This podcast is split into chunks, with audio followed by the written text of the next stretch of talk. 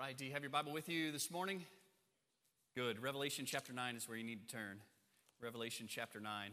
Last week we made transition in our study of Revelation from the seven seals to the seven trumpets by looking at the seventh seal and the first four trumpets.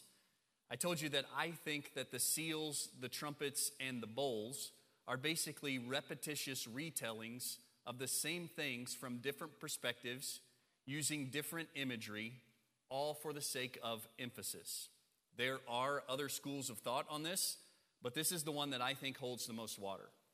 Regardless of where you stand on this, though, it is important to remember that this is apocalyptic prophecy.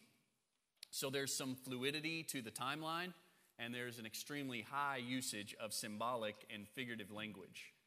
Maybe to say it another way, and this may be helpful to you, is that this, what we are studying in Revelation, is more like poetry than it is like narrative as we interpret it and understand it. Like it's better to approach it with like a poetic frame of mind than like you would Exodus or Luke. That may be helpful as we understand this. Last week we saw four main applications from the text. Number one, to pray. We are called to pray in this text, and we see the effectiveness of the prayers of the people of God in the text last week. Specifically, there was an encouragement to pray for the coming of the Lord Jesus Christ, that he would vindicate his people and restore the creation to its intended state. And that is our ultimate hope, right? This is what we should be pursuing in prayer, is the culmination of it all at the return of the Lord Jesus. A lady named Megan Hill um, wrote an article that I shared the entirety of on Wednesday night at prayer meeting. I'll give you one excerpt from it that I think may be helpful uh, for our connection with Revelation last week. She said, talking about prayer.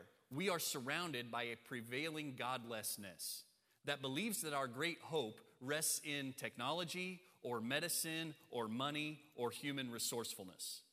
But when we pray together, we testify and remind one another that our hope comes from somewhere else entirely. We are not wringing our hands, desperate for human solutions. We are praying people. Let it be so. Let it be so among us, I pray. Number one, the lesson was about prayer. Number two, there was a lesson about repentance. The design of all of this trouble that we're seeing in the seals and the trumpets and the bowls is to bring about repentance. And we know that God often uses suffering, in the words of Joe, to rattle people's cages, to wake them up and bring them to repentance. And we hear that often as people give their personal testimony. They will talk about a time of great suffering that woke them up to their sinfulness and God's holiness and their need for a Savior. And God used that to bring them to Himself in, in faith and repentance. We even hear that in entire communities. Uh, around the globe and even here in the United States, a time of great suffering brings people to repentance and closeness to God. And that is the design of the suffering that we see in the, in the seals and the bowls and the trumpets. So there was a call to repentance. There was also, as often there is in Revelation, a call to perseverance. We saw in the text last week that we are sealed by God, we are His, and therefore, though there is a prospect of suffering that we would experience, we don't have to be afraid. We don't have to be afraid because we have hope that is beyond this world that helps us get through the pain of this world, right? We are able, as we sang a minute ago, to do like Jesus and look past the present suffering to the purpose, to the ultimate fulfillment uh, of it all. So we endure with faith. And then finally, we saw that there is a lesson to preach. As that eagle flew around and said, Woe, woe, woe, that should motivate us to preach the good news, to preach the hope of deliverance. The week before, we saw that we should have confidence as we preach the gospel to the nations, knowing that men from every tribe and tongue and people and nation will be there. That gives us great confidence as we go and preach. Well, the text last week gave us a great sense of urgency to go and preach, that the coming judgment is coming. And we need to preach the hope of the gospel before that day comes, or even as that day comes, that men and women and boys and girls would repent and trust in Jesus, because the only escape is the Lord Jesus Christ, right? So that's what we saw last week. This week, we're going to move on to the next trumpet, but we're going to slow down a bit. We've been moving pretty quickly, and I have told several people that my approach to preaching Revelation is different than my normal approach to preaching a text. Normally, when I'm faced with the decision to cover either more text or less text in any given week, I choose less text so that we can look at it more closely. But in Revelation, I want to lean more toward the more side of things. I want to cover more text for a couple of reasons. First, I have a great desire to finish this. Um, I really, I really do. Like, this is not easy stuff that we're dealing with. And so to speed along and be done um, is, is, a good thing. But more than that, we're going to slow down today, or, or, or we're generally going to speed up because I, I think that we're supposed to see apocalyptic prophecy from a high altitude.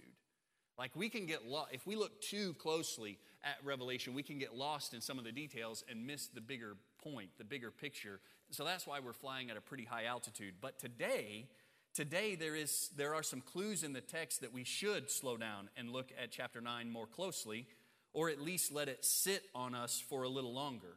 For example, trumpets 5 and 6 that we're going to see uh, revealed in chapter 9 use twice as many words to be described as trumpets 1 through 4 combined. Right? So the last couple of trumpets that we're going to look at take twice as much ink as the first four combined. That's significant and teaches us that we should slow down. Plus, the introduction of the eagle at the end of the text last week clues us in that there's a major escalation happening in the text this week. So, speaking of that eagle, I want to give you something to talk about at lunch today. I want at lunch today for you to discuss and ponder together the connection between the holy, holy, holy that the living creatures sing as they fly around the throne. They say, Holy, holy, holy. And the eagle, as he says, Woe, woe, woe. I think there's a really interesting connection there that I want you guys to think about. I don't want to give it away, uh, but it'll be fun for you to talk about. But for now, let's slow down and let's consider together today the fifth trumpet. Look at it in chapter 9, verses 1 through 12. That's what we'll cover today. This is what God's word says. Then the fifth angel sounded, and I saw a star from heaven which had fallen to the earth, and the key of the bottomless pit was given to him. He opened the bottomless pit, and smoke went up out of the pit, like the smoke of a great furnace, and the sun and the air were darkened by the smoke of the pit.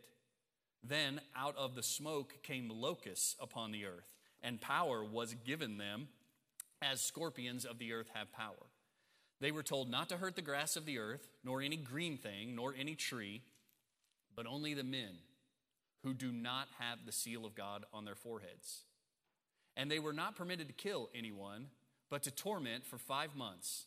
And their torment was like the torment of a scorpion when it stings a man. And in those days, men will seek death and will not find it.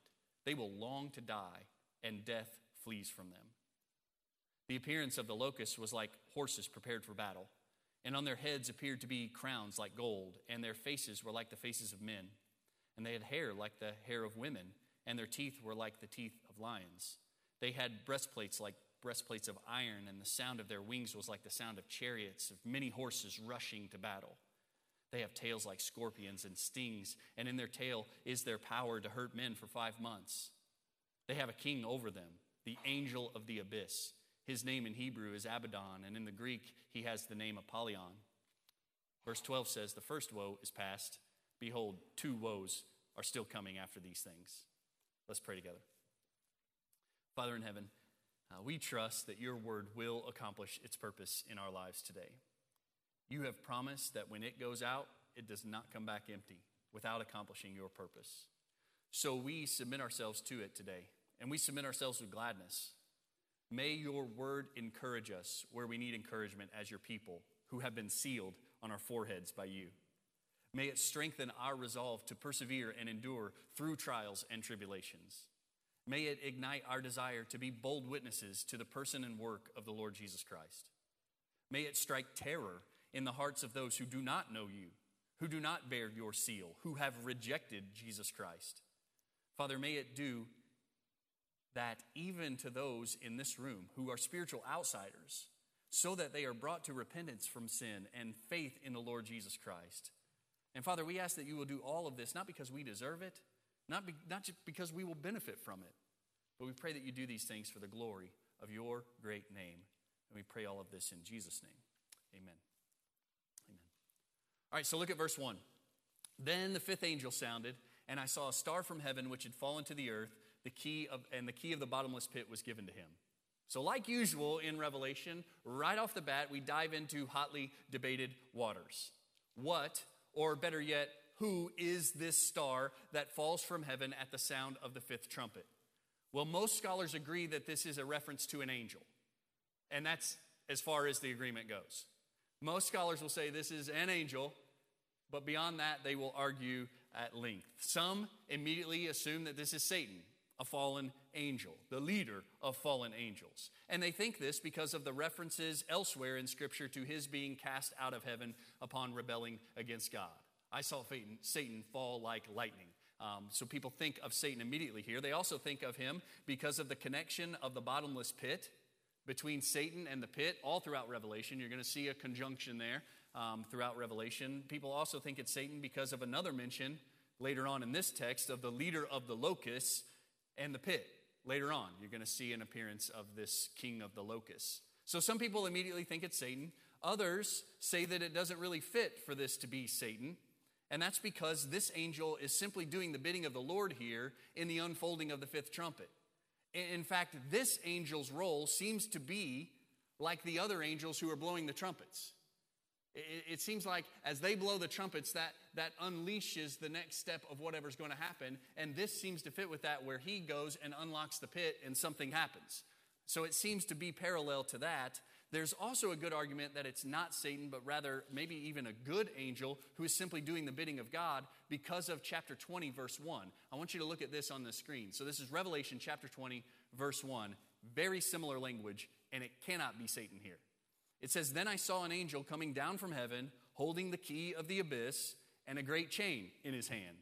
And he laid hold of the dragon, the serpent of old, who is the devil and Satan, and bound him for a thousand years, and threw him into the abyss, and shut it and sealed it over him, so that he would not deceive the nations any longer until the thousand years were completed. After these things, he must be released for a short, short time. So I think, I think that's a pretty good argument that this angel that, that comes and unlocks the pit probably cannot be Satan because it's certainly not Satan in chapter 20. So I'd probably fall into that second camp if I was pressed, but that's not what's really important here. Let's focus here on the fact that this star from heaven only has the key to the pit because it was given to him. And in Revelation, that sense of he received it implies that God gave it. All right, that, that, that, there's a lot of that in Revelation. It doesn't give a, a direct connection to who gave it, just that someone received something. But the implication every time is that it was received from the Lord, that it was given by the Lord to the angel. So he only has this key because the Lord gave it to him. Bottom line is what happens as the pit is opened only happens because the Lord allows it. He's the one who gave the key He's the one who is in charge. And that idea is simultaneously settling and unsettling. Right? When, when we think about all this happening only because the Lord allows it, that can settle our hearts in some ways because we know the Lord. We know the one who is in charge and how he works all things for his glory and for our good. We see it over and over and over again, so we can trust him. But it is also unsettling because it creates this intellectual tension about evil in general. The expository commentary sums it up pretty well when it says the biblical portrait of evil is complex. For God rules over evil without being morally blameworthy, while Satan is counted guilty for his motives and actions. So, that, that, that whole idea of God ruling even, even over the evil actions of men is at the same time settling and unsettling and produces this tension that we just have to live in and accept.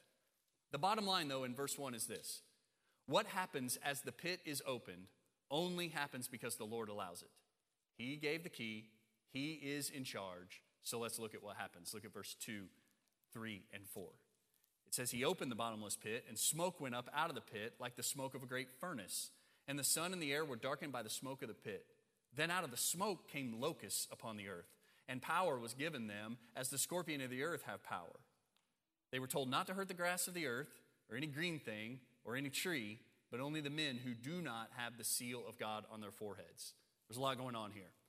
First, I want to think about this idea of the smoke rising up. I think it's really interesting. And in biblical literature, especially apocalyptic literature, smoke is a symbol of judgment and wrath. And even this idea of the sun and the air being darkened, those are more images that are associated with judgments throughout the Bible, especially in apocalyptic literature. So that's part of what's going on here. But in a practical sense, if you or I see smoke rising up like this, we are immediately signaled that something big has gone on or is going on. Usually, that something terrible has happened or is happening, right? You've probably experienced this yourself. You're driving home from work or from school or someplace else, and you see a massive column of smoke rising up from your neighborhood. And you immediately assume that it is your house that is on fire. Or worse than that, you know that it is your house that is on fire. Now, there's a difference between smoke that goes up from a cooking fire or out of a chimney and smoke that goes up because a house is on fire or because a bomb has been dropped or something like that. And this picture seems to be more like the latter than the former. It seems to be like there, there is enough smoke going up that everyone's attention is immediately drawn to it and knows that something bad has happened. And it gets worse because as John looks at the smoke, the trouble comes out of the smoke, spreading far and wide over the earth. He describes what he sees as locusts. Now, we here in America, especially in southern Illinois, don't have much appreciation for the destruction that locusts can bring. But rest assured, John's original audience sure did. And people, even in that area of the world, still do to this day. Not to mention that, biblically speaking, plagues of locusts are seen several times in the Old Testament as instruments of judgment from God because of his people's rebellion against him. Locusts might not strike fear into our hearts, but they would have struck fears into the hearts of John's original audience. You might hear locusts and think, well, what's the big deal about a bunch of grasshoppers? But if grasshoppers flood your fields and eat everything in sight, you would be afraid of them. Three things I want us to see before we move on from this particular section. Well, before we get to that, though, there, there's this, also this link to the scorpions. And again, scorpions are not something that we're familiar with around here. I've never seen a scorpion out in the woods in southern Illinois. Uh, but I did go on a trip one time in the Grand Canyon, uh, rafting and camping down in the, in the canyon. And uh, the guys who were in charge of that trip said every night before you get in your sleeping bag, you need to check for scorpions. And uh, they were these scorpions that you couldn't hardly see because they were the exact same color as the sand, but they lit up under a black light. It was the craziest thing. So they had a bunch of flashlights that were black lights, and they would shine them around the campsite. And every once in a while, you would see this like glowing scorpion, and it was terrifying. Like scorpions are scary enough, even worse when they glow in the dark, right? We're not familiar with that, but John's audience would have been. This would have been bad news of pain and destruction. It would have been bad news of pain and destruction. Three things, though, before we move on. Number one, notice in the text that the power they have was given to them. Again, this emphasizes the sovereignty of God over everything that's going on here. These, these locusts that have power like a scorpion are not running loose. They are not off the leash. They are not in the wild. God is in control of them. And friends, evil is never running wild. God is always on his throne, he is always in control. Remember that. Second thing, these scorpion, I mean, these locusts are told not to harm the plants. That seems to indicate that this is not a reference to literal locusts. For literal locusts only eat plants, they only eat green things. And these locusts are expressly told not to touch the grass not to touch anything that is green. So, therefore, I believe that what John is seeing here is not a physical plague of a literal bug, but rather a symbolic description of a demonic invasion. Not, not, a, not a literal bug that brings a plague, but a symbolic description of a demonic invasion. In other words, these are not locusts, they are demons who are going to bring the torment. And that makes sense with the rest of the imagery. Third, this is huge. The sealed of God are protected in the midst of this. He says to the locust, You, you torment all these men except the ones who have the seal of the living God on their foreheads.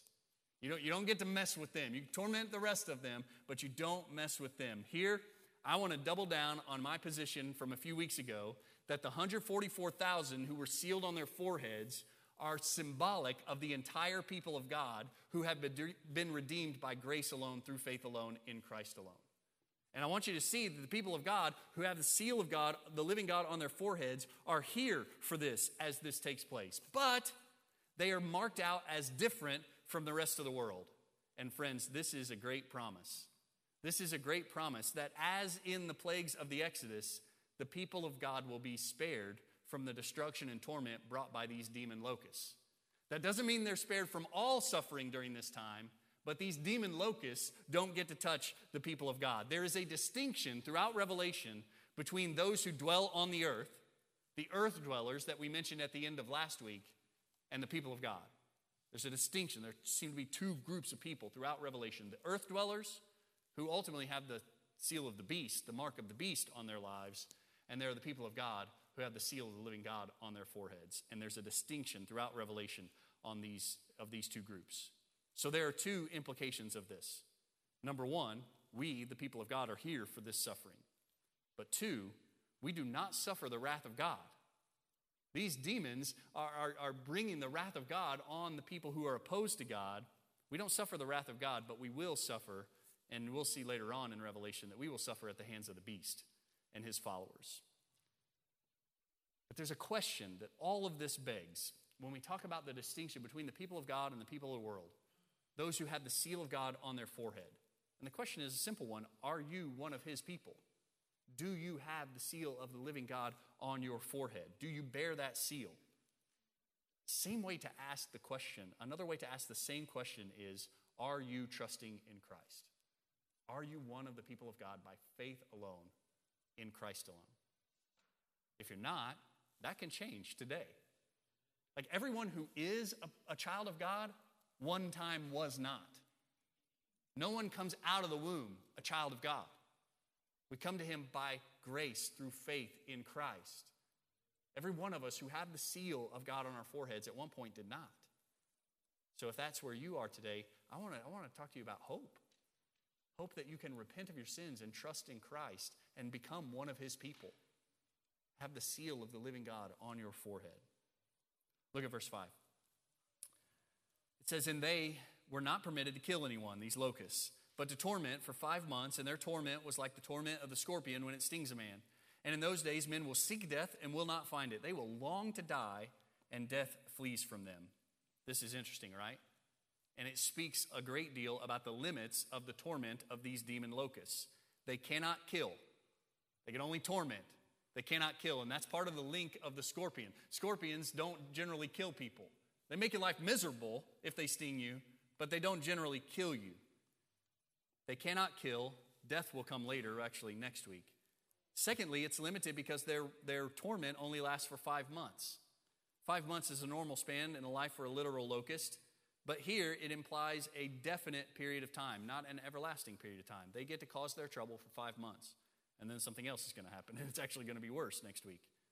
What we see here is that God is limiting their work in His mercy. God is limiting the work of these demon locusts as an act of mercy. These five months of agony are an opportunity for people to repent. These five months of agony should cause people to wake up and repent. If I am right about these locusts being demons, what we're going to see later on next week is there is great irony here because later in chapter 9, you see that the very things that these earth dwellers are worshiping, that is, demons, are the very things that are tormenting them here and yet they don't repent of their demon worship. You're going to see that next week. It's just the craziest thing that these demons that they worship are now inflicting great pain on them to the point that they want to die, but they don't repent of their demon worship. Don't be like them. Repent today and find hope in Christ. This business of seeking death but not finding it is intended to ratchet up our understanding and our reaction to the depth of the suffering that these demon locusts bring. It will be so bad that people will want to die rather than face another day. But they won't die. They will face another day. For five months, this kind of agony goes on.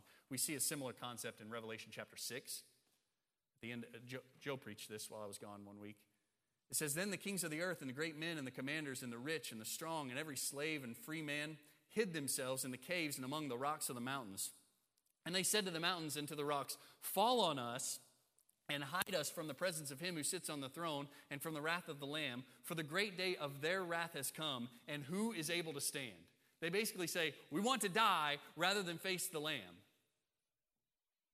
Similar idea in Revelation chapter 9. Jeremiah chapter 8 speaks similarly when it says, And death will be chosen rather than life by all the remnant that remains of this evil family, that remains in all the places to which I have driven them, declares the Lord of hosts.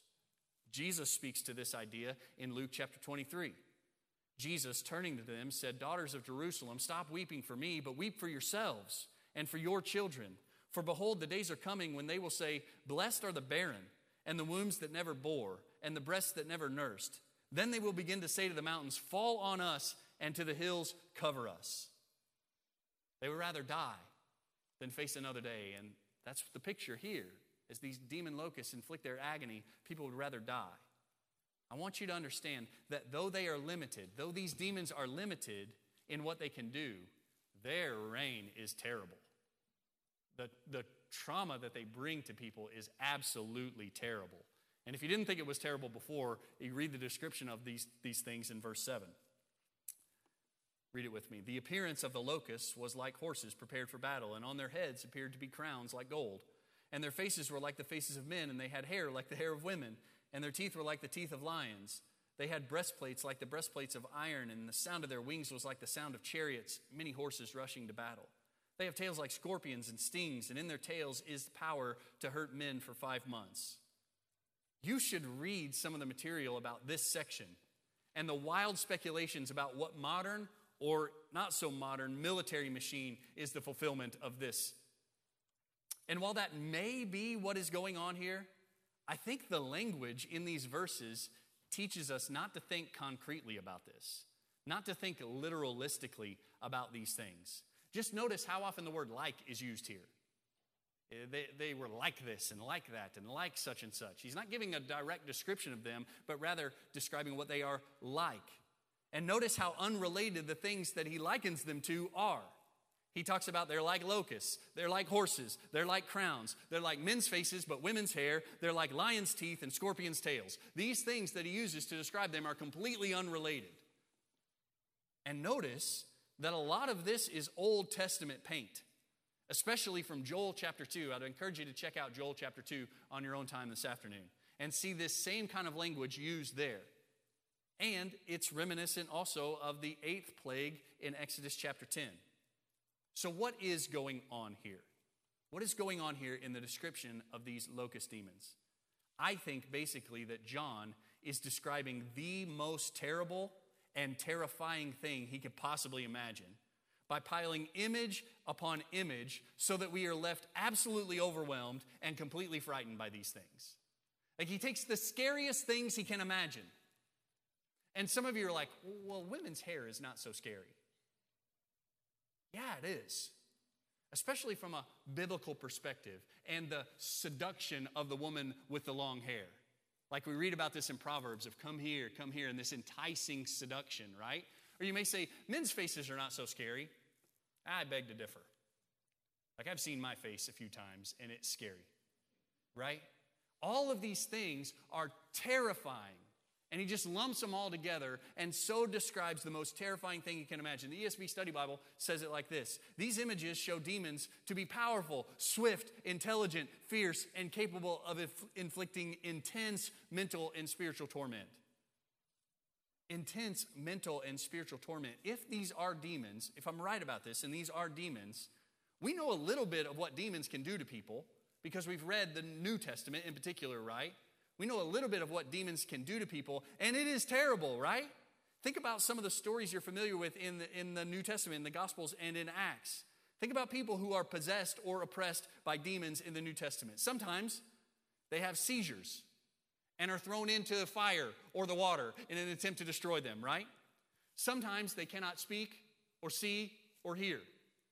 Sometimes they go absolutely berserk. They cut themselves. They run around naked in the graveyard. They howl at the moon, and they cannot be constrained by any iron chains. Sometimes they betray their best friends unto death. Think about Judas Iscariot. Satan entered into him, and he went out. Can you imagine what large scale demonic attack would look like? demons tormenting all kinds of people all over the place for five months. large scale demonic attack would be worse than anything we can imagine coming from a military. And I think that's what's going on here. Craig Keener says it like this The visionary imagery is intended to evoke images of terror more than to convey an exact literal portrait of the threat's appearance. Be overwhelmed by what you see here. Don't try to draw a picture of it. Don't try to say, oh, it's the Apache helicopter, or it's this helicopter that we used in, in Vietnam where we spread some kind of gas out the tail uh, of this helicopter. Don't, don't think along those lines. It's worse than that, worse than you could ever imagine. And it's intended to shake people up and get their attention. Look at verse 11, it gets worse.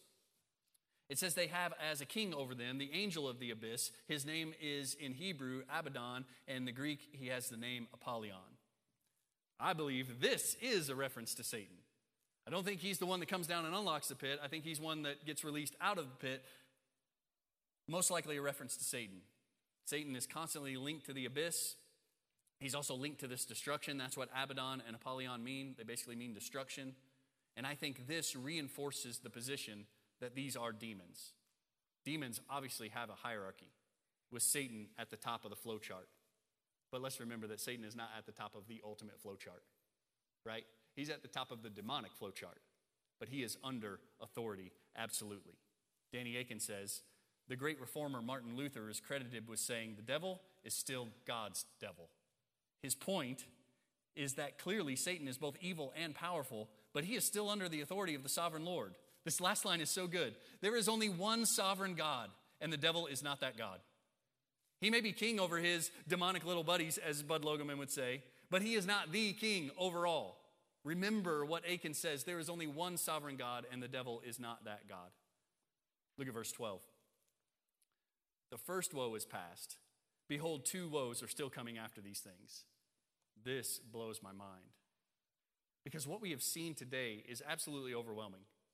And yet, the, the, the summary statement at the end is more coming. This is just the first woe. Two more are coming. It's going to get worse than this. When it comes to the finer details of what we've shared today, I might be wrong. I might be wrong about these locusts being demons. I might be wrong. I want to agree with the scholar who says certainty is impossible here.